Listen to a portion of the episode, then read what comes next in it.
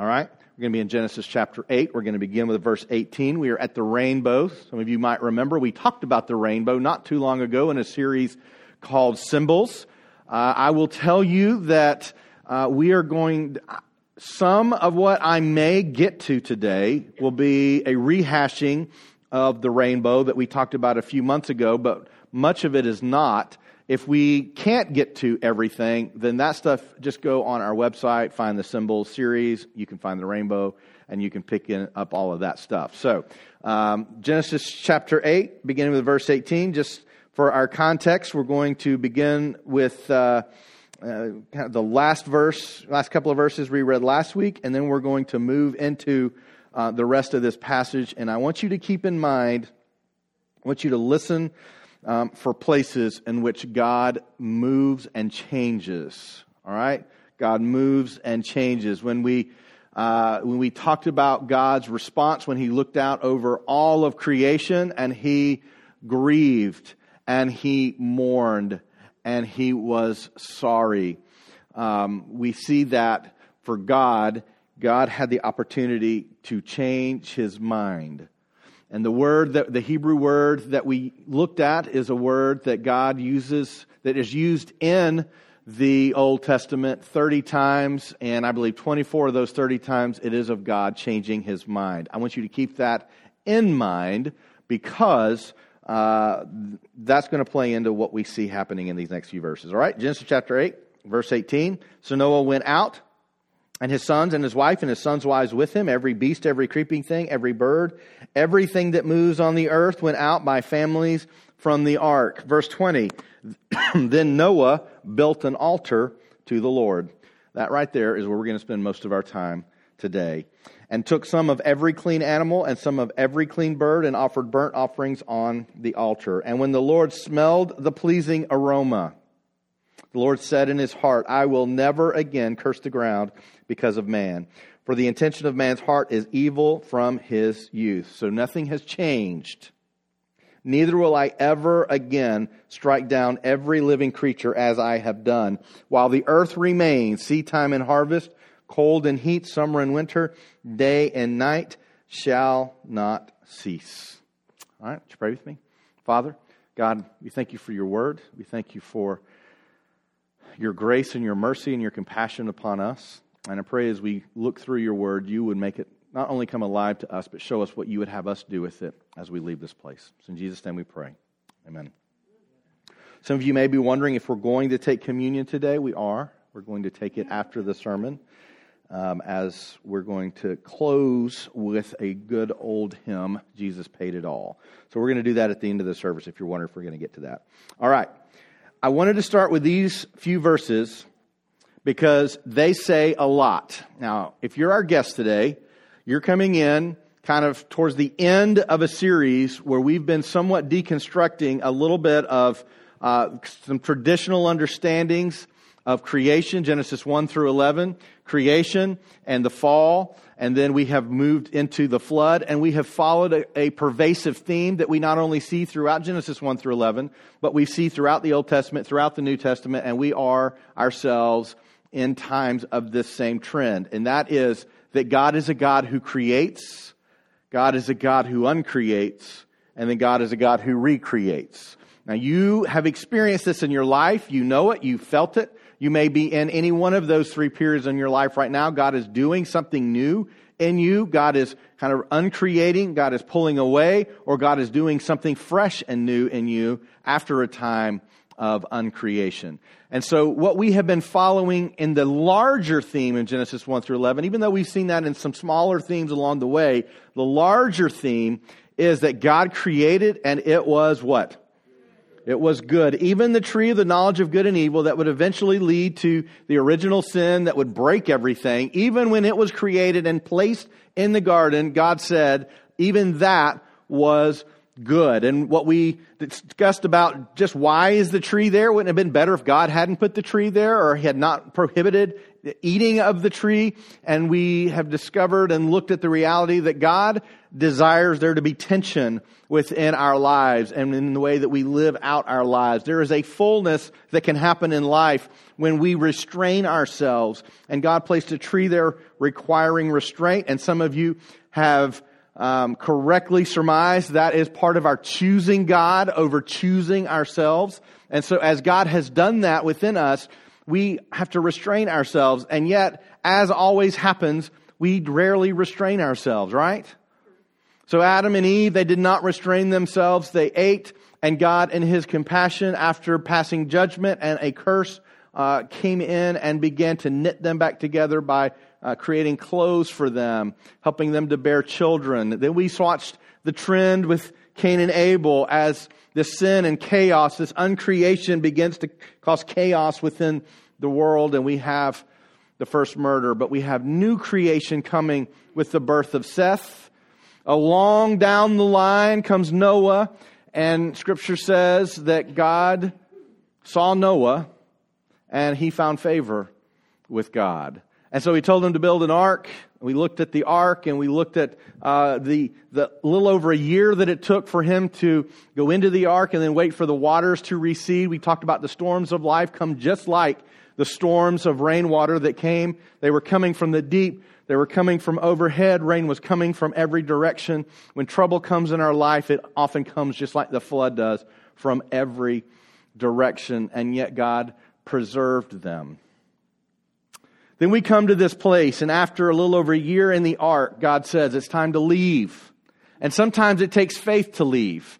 Sometimes it takes faith to take the next step and to be able to say, I'm going to step out and do this thing, even when this is, you know, we got a good deal here. We've worked this out. Everything's working, but it's time to leave. And it's interesting that the very first thing that Noah does when he walks out of the ark is verse 20 says, Noah built an altar to the Lord. Noah's first act was to offer a sacrifice to God in worship, repentance, and thanksgiving. Now, I want you to keep in mind that we have not yet had Moses come on the scene with the law and with the instruction that you are to build altars and you are to uh, sacrifice uh, for atonement of sins and for cleansing and, and for restoration. But yet, Noah coming out of the ark builds an altar. Now, what's also interesting here, and this is one of the only places we see this in Scripture, verse 21 and when the Lord smelled the pleasing aroma, the Lord said in his heart, I will never again curse the ground. Now, that word smelled, that's unique. Now, we'll find that in plenty places in Scripture where we want to do things that smell as a pleasing aroma before God. But places in scripture that say he actually smelled and it was pleasing to him, there are very few places in scripture that discuss this at all. This was significant in that God has pronounced a curse. God has pronounced judgment over all humanity. I'm going to wipe it all out, but I'm going to save a remnant. I'm going to save Noah and I'm going to save the remnant of creation in which will enter the ark with him. And when he gets out of the ark and he builds the altar and he sacrifices for him, there are three main things he's doing here. We're going to come back to this. He is worshiping, he is offering repentance, which says we have done wrong. We want to atone for the wrong that has been done. And also thanksgiving because God has delivered them out of the ark. And it is this act, don't miss this. It is this act in which God smells the gift, the aroma, and he says, I will never again do this. Do not miss this point. Do not miss this reality. If we jump to the rainbow, God's going to promise him to do this again. He did this bad thing, and then he's never going to do it again, and that's great, and that's exciting. Now let's go have lunch. Misses some of what's happening here in this passage. And I don't want us to miss this. God smelled the pleasing aroma. The smelling literally means he accepted it, he rested. God was appeased. Let's keep in mind Noah. It was prophesied when Noah was born by Lamech that he would be the one by which they would be rescued from the curse. When they named Noah, that's why they named him that. God said he was blameless. So as he's building this altar and as he's sacrificing in repentance on this altar, from all that we know and all that has been said about Noah, is that his sacrifice is not just for Noah, but for all the earth and for all humanity. And God smells the sacrifice and he says, This is good. This is good. It is an act of atonement on behalf of humanity in which God is blessed and God blesses. Now we'll read this idea of smelling this aroma all through scripture. In the Old Testament in Exodus 29, 18 says, and these are the instructions given through Moses. Burn the whole ram on the altar. It is a burnt offering to the Lord. It is a pleasing aroma, a food offering to the Lord. Later in Leviticus 26:31 it says, "And I will lay your cities waste and will make your sanctuaries desolate, and I will not smell your pleasing aromas." In other words, the motives behind your sacrifice matter. Now, when we jump into the New Testament, Noah has, is always seen as a Christ like figure. As Noah helps rescue humanity, there is not ultimate rescue until who? Until Christ, until Jesus. And so in the New Testament, this aroma moves from the sacrifice on the altar to a person. And in 2 Corinthians 2.15, Paul says, For we are the aroma of Christ. Now I want you to keep in mind that God has smelled the aroma of the sacrifice on the altar. And what Paul is saying in 2 Corinthians is, we are the aroma of Christ. Christ being the sacrifice on the altar.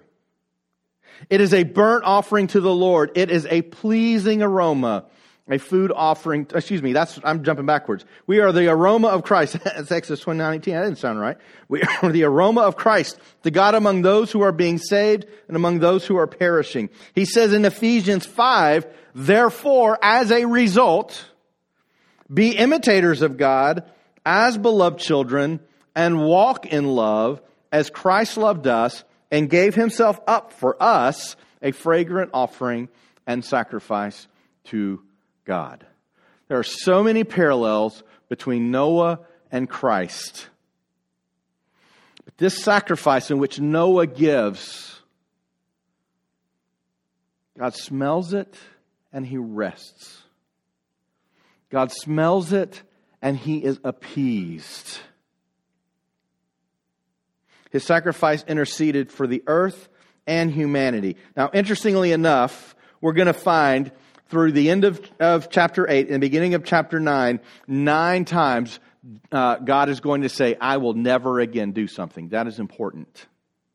That is important. Nine times he is going to say that. The Hebrew word is nahem. It is usually interpreted repent, and it is usually talking about God. As if what he is saying is, I am turning a different way. Now, we have to be careful. Repentance that we talk about here for us is not the same kind of repentance of which God gives here in this passage. Repentance for us is always at the end of a transgression, right? We've done something wrong. We need to repent. We need to say we're sorry. But more importantly, we need to turn and go a different direction, which is where we get the, the New Testament idea of repentance. And yet, the authors of the Septuagint, who are those first people that translated the Hebrew scriptures into the Greek, they often translated that word for I will never again, uh, that, that um, uh, nahem into metanoia, which is the Greek word that we literally use for repent. God repented, yet God did not transgress. And this is important for us. Some of you are thinking, I feel like I'm in a theology lesson. Well, you are a little bit. If God transgresses, then God is not suitable for us to follow. If God transgresses, God is not the good and perfect judge in which he should judge. If God transgresses, we should not try to conform to the image of God. If God transgresses, God is no different than us. Repentance does not require transgression. Repentance at its core is saying, I will never again do this thing. Now, we'll come back to this because it is very interesting to talk about God repenting. But what's more meaningful is when we understand our own need for repentance. And that aspect of repentance that is often missed today is the very meaning of what it is saying about God in this passage that is often translated, I will never again. I will never again. Now, have you ever gotten caught for something and said you're sorry and not meant it? Let's raise our hands. Come on, put them up high. Let's be proud. Let's be honest. We're vulnerable. We're real people here. That's right. Every one of you needs to put that hand up, right? Every one of you needs to put that hand up. You have said you're sorry and you didn't mean it. And please do not elbow your spouse because that will not end well for you. All right? It will not end well. It is very easy in our world today to feel that contriteness or feeling sorry is enough to receive forgiveness. I'm sorry. I'm sorry. And yet, what Scripture tells us is being sorry is not enough. It is crucial, but it is not enough. Being sorry is not the thing, it is the motive behind the thing. Repentance itself is the turning, the sorry is the reason we turn.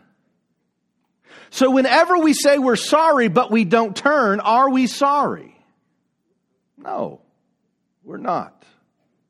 Now, I also want to be careful that we don't fall into the dredges of fundamentalism that some of us have come from and that says you will never be sorry enough. You need to just look as sorry as you can and feel bad all the time. And that is also not what Christ is calling us to but sorrow that leads to repentance.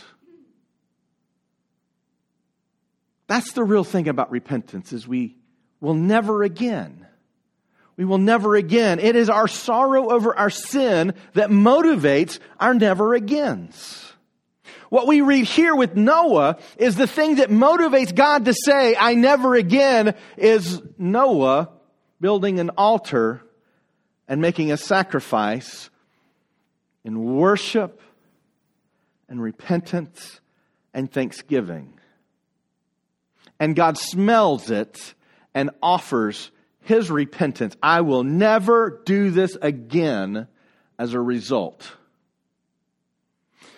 Sometimes we think, and I don't want to, I don't want to take this too far, but I, but we haven't taken it far enough yet. Sometimes we think that the flood in and of itself was the act in which God looked down and was like, oh, wow, that really was bad. I better not do that anymore. That was, that was worse than I thought it was going to be, you know? So I, listen, I really, I mean, I was really upset at the time, but I didn't think it would be like this bad. I'm never doing this again. And yet, if we follow the path of the story, what we find is that God did not offer to repeal the curse until he smelled the sweet aroma. That is when he repealed the curse. Now, a side note for some of you who really like to study stuff, are, are wondering, well, what did he repeal? Did he like remove the curse from the land? Like is, are things better today than they were from Adam and Eve? No, he does not remove the curse from the land. The curse remains. He just will not further curse the land. He will not further curse in the way that things have been cursed. We are kind of at, this is the way it's going to be now until Jesus returns. But we see nine times that he says, I will never again. He has changed his mind. Let's go to Genesis chapter 9, verse 1. Listen, if you guys want to stop me, I'm surprised nobody stopped me yet. If you want to stop me and ask a question, then you can do it. I'm on a roll. Okay. All right. Genesis 9, verse 1. And God blessed Noah and his sons and said to them, Be fruitful and multiply and fill the earth. Does that sound familiar? We'll come back to that. The fear of you and the dread of you shall be upon every beast of the earth and upon every bird of the heavens, upon everything that creeps on the ground and all the fish of the sea. And your, into your hand they are delivered. Every moving thing that lives shall be food for you. And as I give you the green plants, I give you everything. But you shall not eat flesh with its life. That is blood. That's why in the Old Testament they would have to drain the blood before they would eat any of the food. And your lifeblood I will require a reckoning from every beast. I will require it, and from man. From his fellow man I will require a reckoning for the life of man. Whoever sheds the blood of man, by man shall his blood be shed. For God made man in his own image. And you, be fruitful, increase greatly on the earth, and multiply in it. Yes. Okay.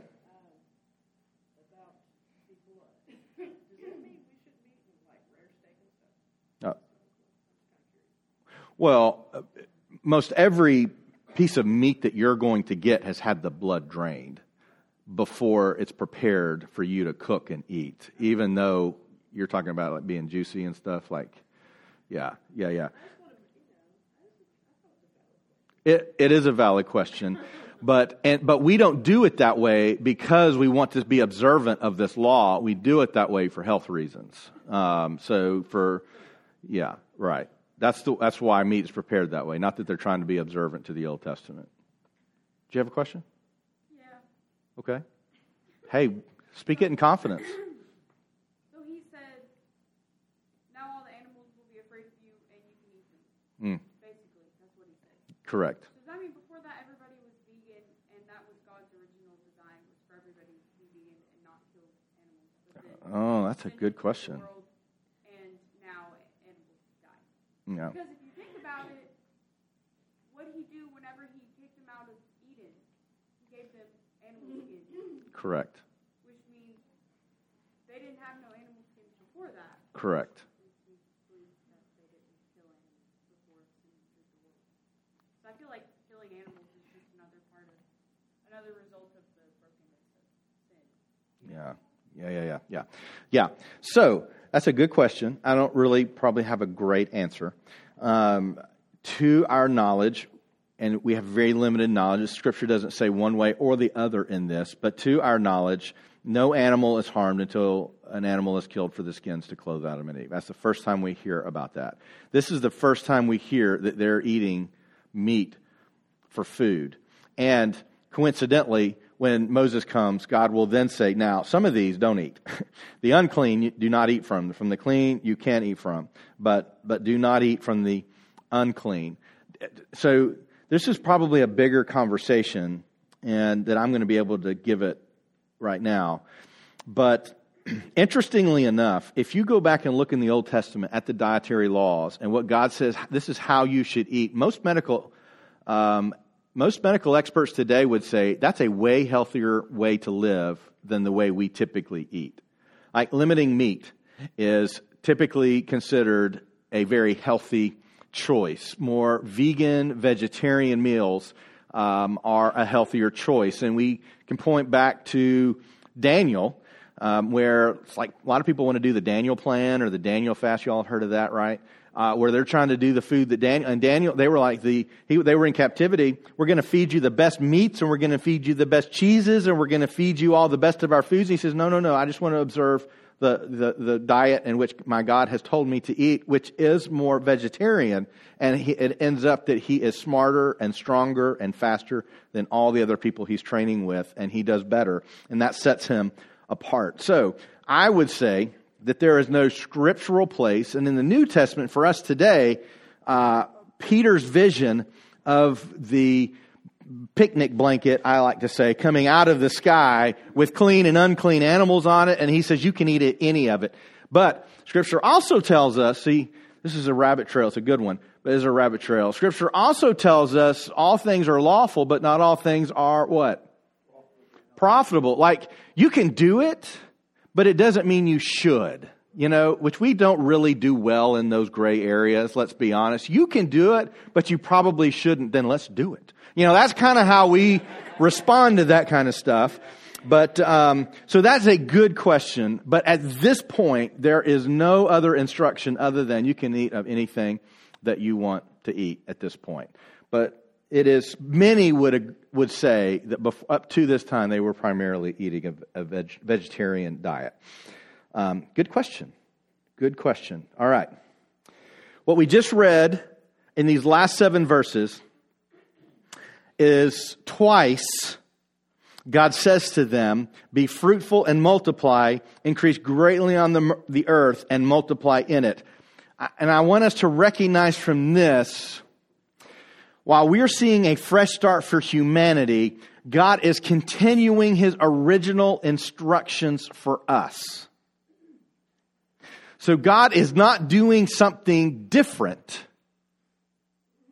God is restoring what he intended all along. And then we turned away from. That's why we have to turn back. So God's original instructions to humanity remain the same.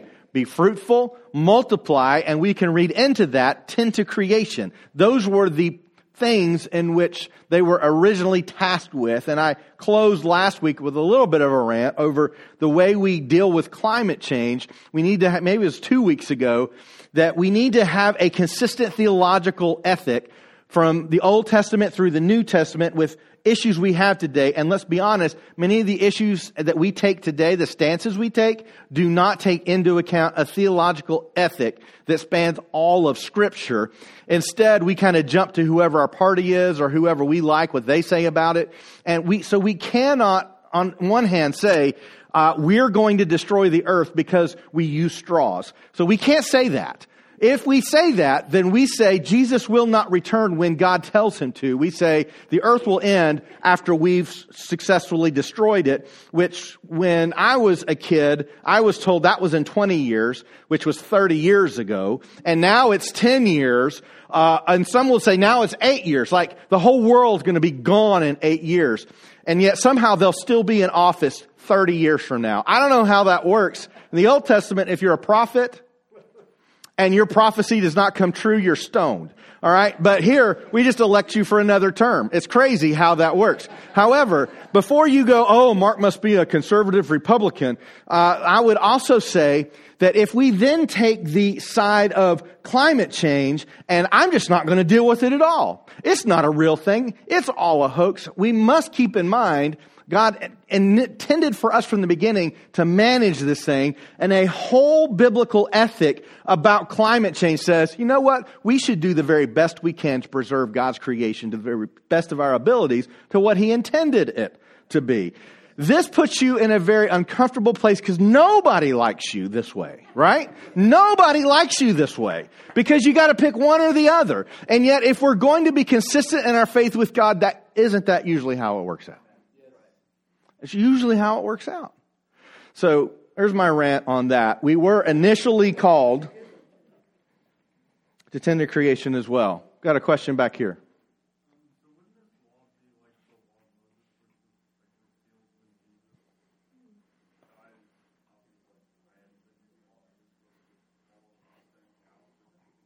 It's a good question. So when you talk about law, up to this point, there is no law. What law are you talking about?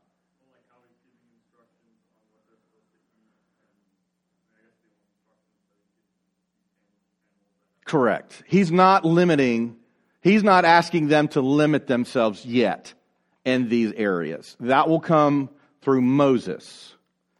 But as we look back, we see that he is practicing sacrifice as they did, as God would eventually say, now this is going to be your regular practice. But this was already being practiced to some degree before because even Cain and Abel were bringing offerings to the Lord. That's why Cain got so upset because God didn't receive his. So these offerings are still going up as, as an offering of appreciation and worship and thanksgiving to him. What Moses is doing through this burnt offering as we look, because burnt offerings in the, in, in the Mosaic law are typically either for cleansing or for um, the uh, cleansing of sin. We do this to be forgiven for our sin or we're being consecrated. The, the particular one that I read in Leviticus was talking about how priests are consecrated or made clean through a burnt offering. But what we see here with him is he's doing this and God receives it as an atonement. And yet it's not actually law until Moses comes along much later. Does that make sense? Does that answer your question? Oh, good questions. I like it.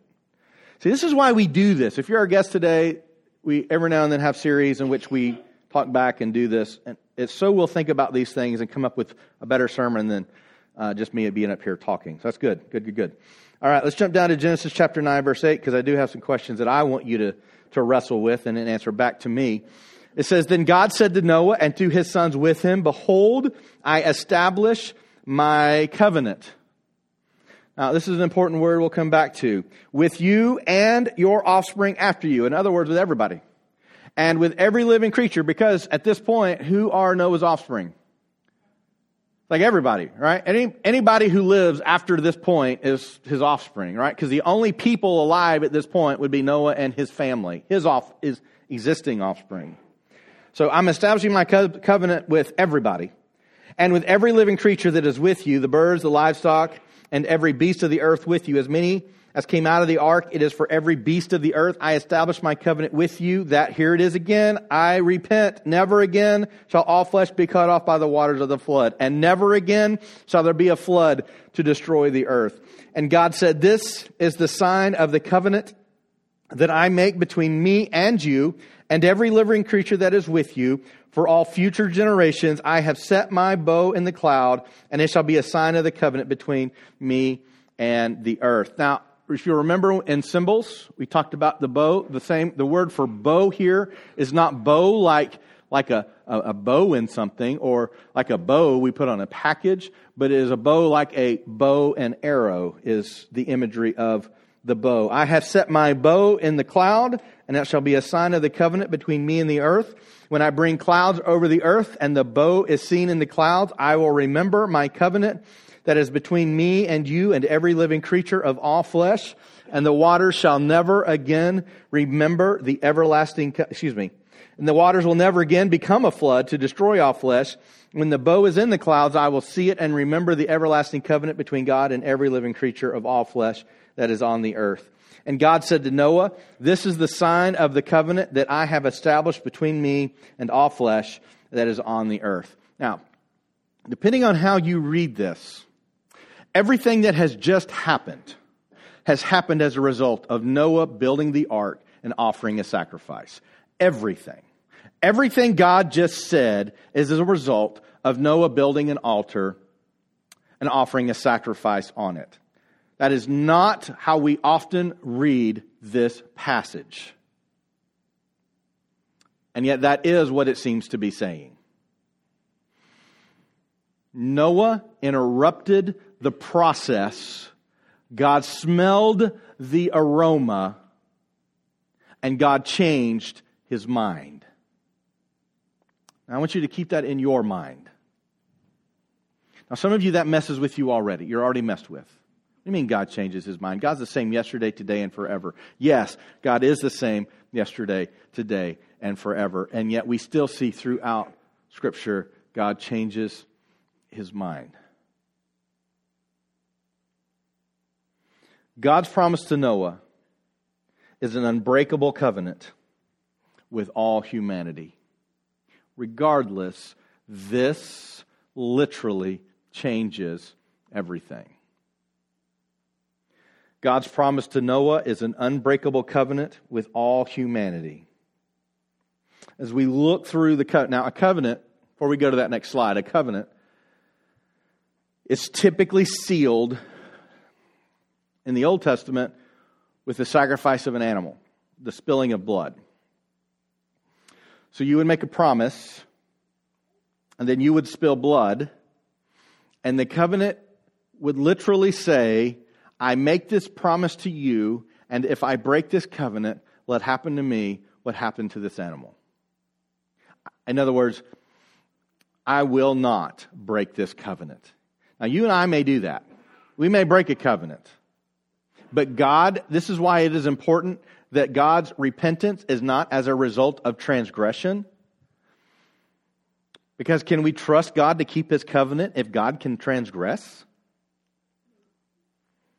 But God will not transgress the covenant and yet says, Let be done to me what is done to this animal. Five primary covenants in the Bible we see, just for your information. The first one is Noah. This is the rainbow. Literally says, I will not destroy you. The second one is with Abram, who would be renamed Abraham. I will be your God and cause you to flourish. Uh, your descendants will be more than the star. Than, you can't count the. Anyway, you know how that goes. All right. Uh, there's going to be a whole bunch of you. Whole bunch of Ewans. Um, number three, the third uh, covenant that came in would be Moses when he goes up and God gives him the Ten Commandments and he breaks them and he gives them to him again, which is how God works with me all a lot of the time. I will teach you to follow my ways is what he's saying through that covenant with Moses. Then we have kind of a more minor covenant, not minor, but not uh, with the same impact necessarily, that the Messiah will come from your lineage, from David, which is important. Why, when we talked about at Advent, the lineage, of Christ, that he must come from David because God said the, you, the Messiah will come from David. And then the final that we've already talked a little bit about is Jesus. There's a new covenant in his blood, and this is where we ultimately will be returned to be like uh, God again. All of this moment and puts the bow in the sky. All of this moment marks the end of this massive moment of uncreation. Remember, we've been following this theme of creation to uncreation to recreation.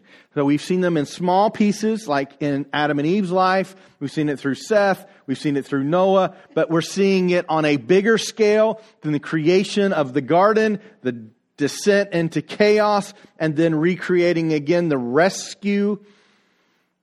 This is marking the end of that moment of creation, of uncreation in which we are moving into a new place of recreation. God is doing something new. I would want to remind you today, as we have in every week, I think, prior, that if you today are in a moment of uncreation, which usually is marked with chaos, hurt, pain, or suffering, and you wonder, depending how long you've been there, if it will ever get better. Moments of uncreation are always followed with God doing something new. If you've been in a place, in a dark place for a long time, you may question whether the, what I'm telling you is real. And yet I will tell you, God is always creating something new. Even in your own storms, even when the flood is ravaging your life God is going to do something new. The bow marks the end of this moment of uncreation. And the bow reminds us of God's promise. I wanted to read this again because I shared this with you before. I thought it was a great, a great quote from Sally Lloyd Jones in the Jesus Storybook Bible. says, remember the, the bow was more of a bow and arrow, not a bow or a, something you put on a package. God's war bow was not pointing down at his people. It was pointing up into the heart of heaven. God would no longer judge us in that way. And the punishment for sin and the fact that we still today, every thought can be on evil continually. God will take aim at his son to take that away from us. He will never again be aiming at us. The bow reminds us of God's promise. When we look, I'm going to I'm going to skip some of these slides because we don't have a lot of time left. I will tell you, I'm just going to tell you, I'm not going to read all these scriptures. The covenant bow, we do read about that it is still it is in three places today. It's in the sky when you see it. It's in God's throne room in heaven. We read about that in Revelation 4. It's sitting in God's throne room to remind him. And then scripture says in Revelation 10 that when Jesus returns and he comes out of the clouds, there will be a bow over his head. So those are the three places that the, the covenant bow still remains. I want to ask you to, to group up for just a few minutes here and I'm going to ask you to do some abstract thinking and abstract problem solving. All right? After all of this that I have just said, I want you to think about the story, what has happened up to this moment.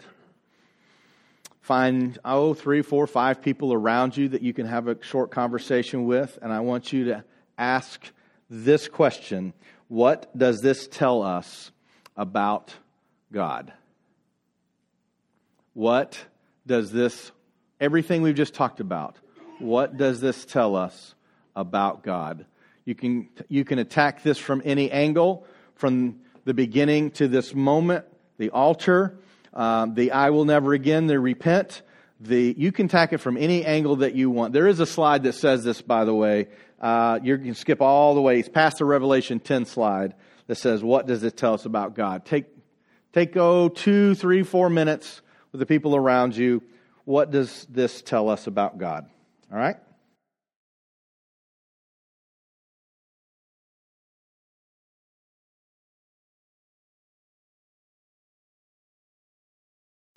All right, let's kind of wrap up your thoughts on this.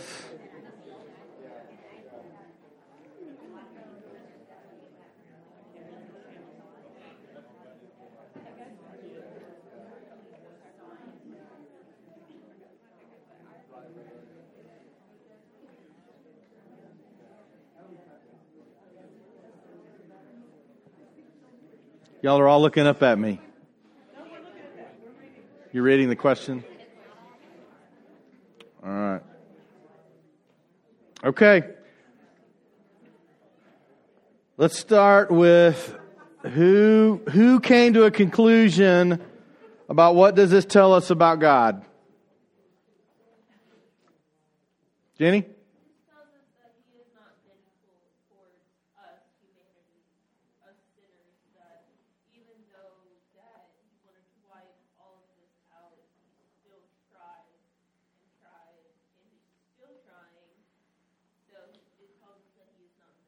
He is not vengeful. That is a great takeaway. Good, good, good, good. So this is kind of similar to what um, Jenny just said, but um, I mean, God knows everything, so He knew before He even created anything that we were going to sin, and He knew that this moment where He was going to regret it was coming, but He also knew that Jesus was going to come to earth and um, pay the price for everything. So it just leads me to believe that God enters into painful things because he loves us, even though he knows it's going to cause him pain, like way ahead of time. He could have chosen not to create us at all because he knew that it was going to cause him pain. But um, hmm. he still entered into that because he loves us, you know? Yes, even though he knew what was going to happen and he could have chosen to avoid it all, he still chose to rescue us time and time again. Yeah. Good, good. What else? What else? Anybody else? Like, well, they took ours, right? Let's be honest. They were good. Good answers. Yeah. We have more questions than answers after discussing. Yes.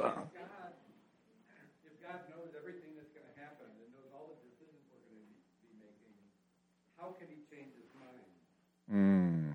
He already knows what we're going to do, or is he changing, or is he changing his mind? Mm. That's a good question. Next. Don? Yeah. Yeah, yeah, I do. I do. think, that- I think uh, the fact that we have emotions and we engage with and they affect us, I think that's, I think that's part of our, the image of God within us. And He experiences this, these things, and as a result, it, it engages Him. And so therefore, the thing for me is what this tells us about, about God is that He's so into having a relationship with us Yes.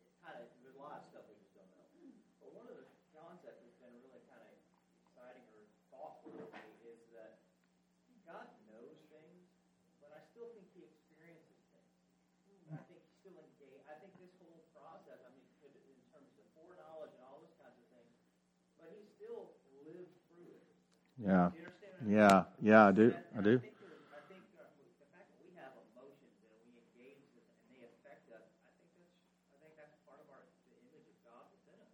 And I think he experiences these things and as a result it engages him. And so therefore the thing for me is what this tells about about God is that he's so into having a relationship with all of it, the, I think that's all hurt. Yeah.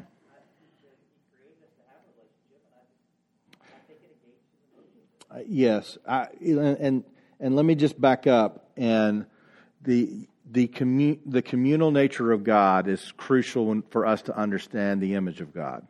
God is in community with Himself, Father, Son, and Holy Spirit. God created us to be in community with each other and with Him. Uh, we the two greatest commandments are to what? Love God and love people, and that is community. That is relational. God is relational. And so, uh, this is why we could take this thread again uh, as well. This, this is why church as an activity will always fail. Church as a community will always thrive. So, um, community is very important, and yet he teaches us what that community looks like through many of this. And I would jokingly, I jokingly dodged you, Rick. Um, not really jokingly either, because I'm not going to answer your question. But I would ask, I would, I would, um, I listen in true rabbinic fashion. I'm gonna, I'm gonna answer your question with a question. All right. Why does it bother you if God would change His mind? And I'm not saying it bothers you, but I'm saying that comes up because somewhere in us, there's a piece of us that says, uh, uh, uh, uh, uh, God changes mind? Ah, that messes with me. Why does it mess with you? That's the question I would leave you with. Now, yeah, I had a, they went and had the slides blinking at me that they had a question or a thought up here. So, Jeremy? So on that same note, I was thinking, what tells us about God is that we have a very, very hard time understanding His plan for all this. It's beyond really our thought process. Yes. Going with that, we have an extremely hard time coming to grips with the fact that we don't or can't understand all that. Yeah, yeah. That's what leads, That's good. like what Rick just said. Yeah, yeah, yeah, yeah. And you also have to formulate within that question where does free will fit? And I know, I know what you're going to say. I'm not even going to call on you today, but, um, but where does free will sit in that? And if God does it, if God does not, cannot change his mind, then then that would definitely move into a more reformed Calvinistic understanding of how he works, in which God just kind of laid it out and everything's going exactly the way God planned it. And we really are just pawns in it. We don't have any role whatsoever. So, all right, we got a ton of hands. All right, back here.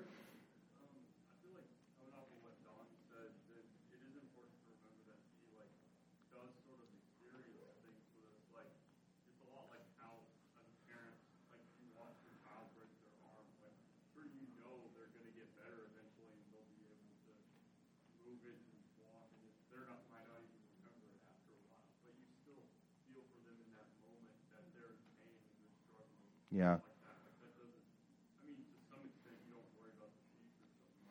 I think that's a great analogy from a non parent. Um,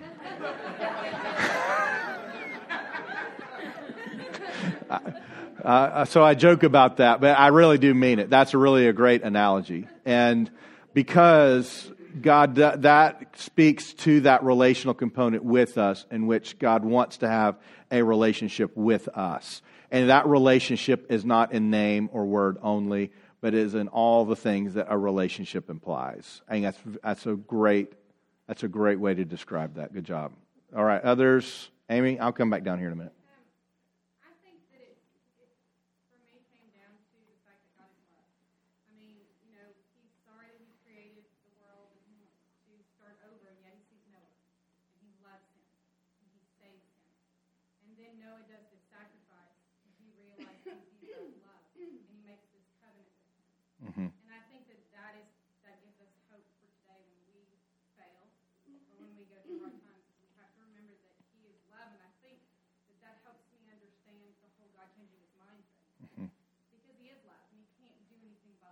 Mm-hmm. Mm-hmm. Good, good. I like it. I like it. It's good. Leslie? that you, you led it to where I was going is that, you know, the, the fact that God can and does and will change his mind Yeah. allows me to have hope, and like you're talking about. You know, if I thought he was so rigid, Mm-hmm. um, that whatever I have is all I get, Mhm.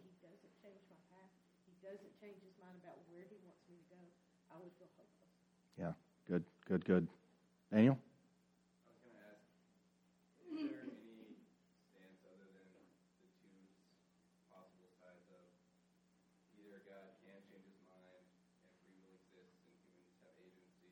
do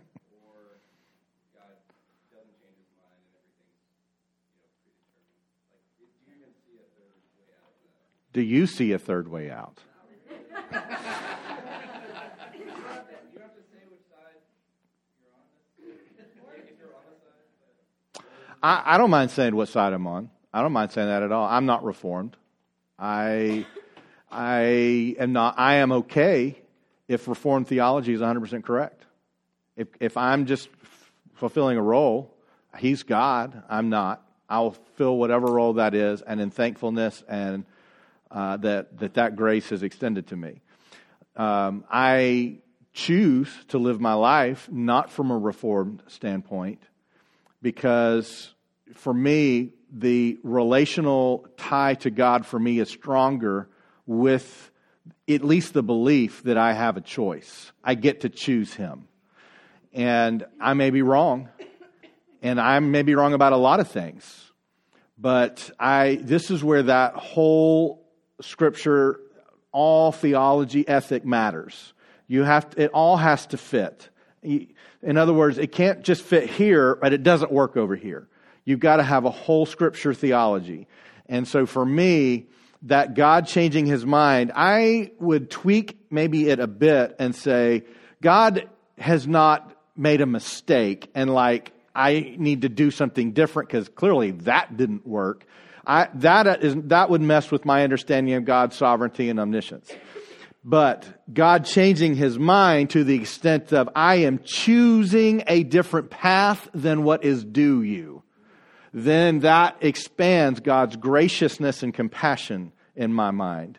And so I, I, I'm sure there are, there is some spectrum between these, um, points in which we may, you know, equivocate certain patterns or things that we think God does or does not change his mind. But, but I think overall, you've got really, um, theologically, you've got one or the other. You've got either, either we choose or we don't. And scripture, quite honestly, gives us indicators of both. Um, so God, scripture does use the words of election. God does say we are predestined, and that surely push, and that though that are where those in Reformed theology push. But yet, in in the overall ethic of what we see God working with humanity and humanity with God, there seems to be a place where our actions seem to cause a different reaction from God. Noah being different from the rest of humanity, Saul losing his kingship, and now David is coming in. Now, did God foresee all that? I believe he foresaw it all. Did God cause Saul to reject and to be disobedient and therefore losing the kingdom in which David would come in and the whole lineage of Jesus would change? Uh, did God see it? Yes. Did God make it happen that way? That's where we can disagree, and it wouldn't bother me to disagree. But my own um, understanding of Scripture is, is that we have a choice. My decisions matter. My repentance matters. And therefore, my feeling sorry and me changing my way matters, which means there is a, a piece of me that has to choose and to restrain myself, just as the tree required Adam and Eve to restrain themselves. I have to restrain myself. But if God has organized this in which I have no choice in this whatsoever, it requires no restraint. No amount, amount of restraint will matter because God's already ordained what I'm going to do, anyways. So that's, we could spend a whole nother series on this. This is good stuff. This is good. I don't know if that helps answer or get makes you feel any better about.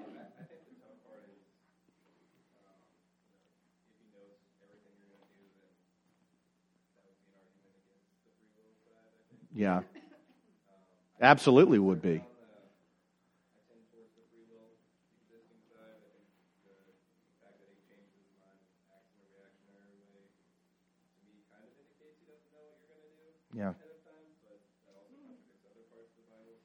Mm-hmm.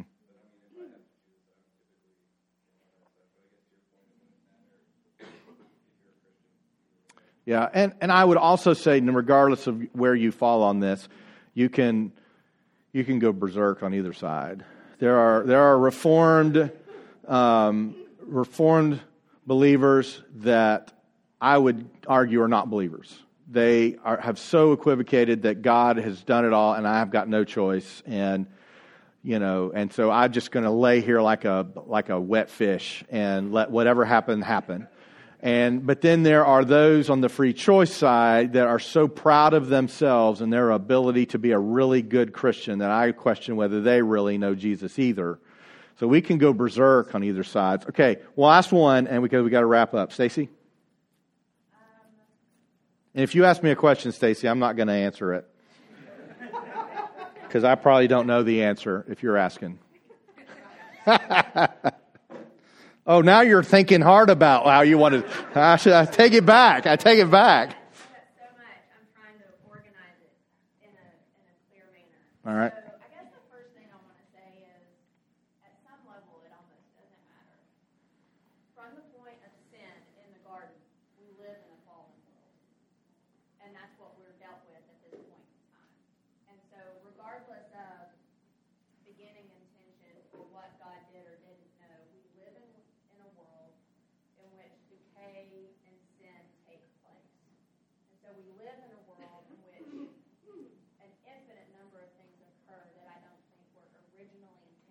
Yes, yes.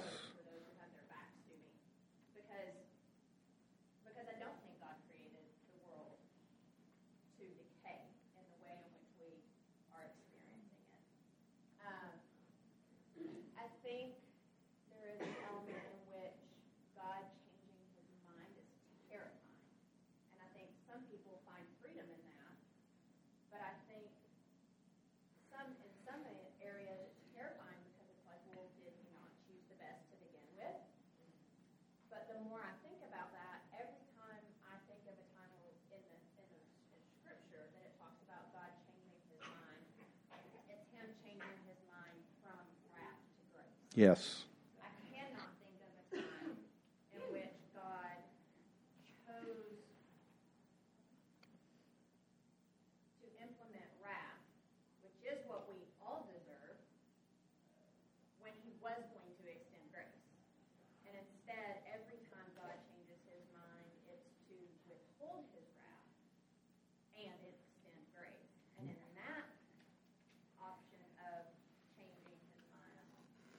Yes.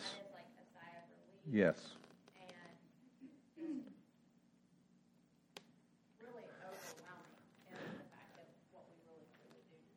Yes, very good. And I would also I would follow that up with saying this is one of the reasons that the covenants are so important and also why it is so important that God does not transgress. We can trust he will keep his covenant. Because he if he changed his mind and say Jesus isn't enough anymore,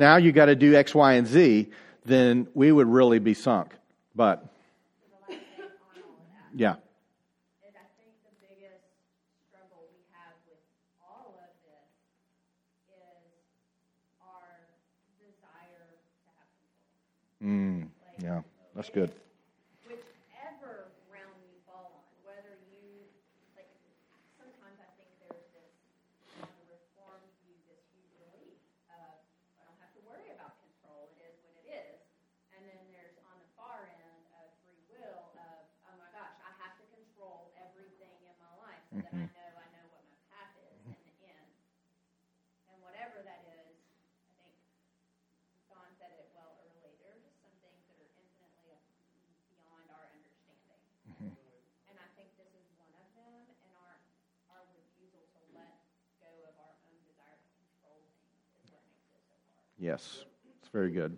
Good words. Those are good words to end on. Um, we are going to end, and I'm just going to I'm going to leave this with you. And I shared this a few weeks ago, and on another rant that your destiny is to conform to the image of Christ. No matter what anybody wants to tell you, what books you read, or how much money you spend, send in an offering, your destiny is to conform to the image of Christ. This pattern that we see, creation to uncreation to recreation, it all pushes in that direction for us to conform to the image of Christ. This is God consistently moving and working in that common direction and in that common thread. So we're going to close. We're going to, we've got one more song um, come up, and this is a great time to remember the sacrifice. Um, not just of what Noah did, but ultimately that Jesus would be that sacrifice for us, which is why we do communion. And uh, so come up, take communion, and we have the gluten free as well in the small um, vessels, and then the regular and the large. Uh, if you would, please don't dip the bread from the baskets into the small cup of juice, um, but instead use the larger one. All right? Father, God, we thank you for your grace and for your mercy. We thank you that you are a God who not only loves us, but you are a God who doesn't ignore our sin, but instead atones for it for us as we repent and as we give our hearts and our lives to you. We thank you for the reality of Noah and that he found favor. And we thank you for his example of worship, repentance, and thanksgiving to you. I pray that that would be what we are not only doing now as we take communion, but what we will practice throughout Lent and throughout our lives. I thank you that you are a God who is so big that we don't have to understand everything about you. We can have questions, and we can leave those questions wholly and wholeheartedly in your hands and trust you as our God.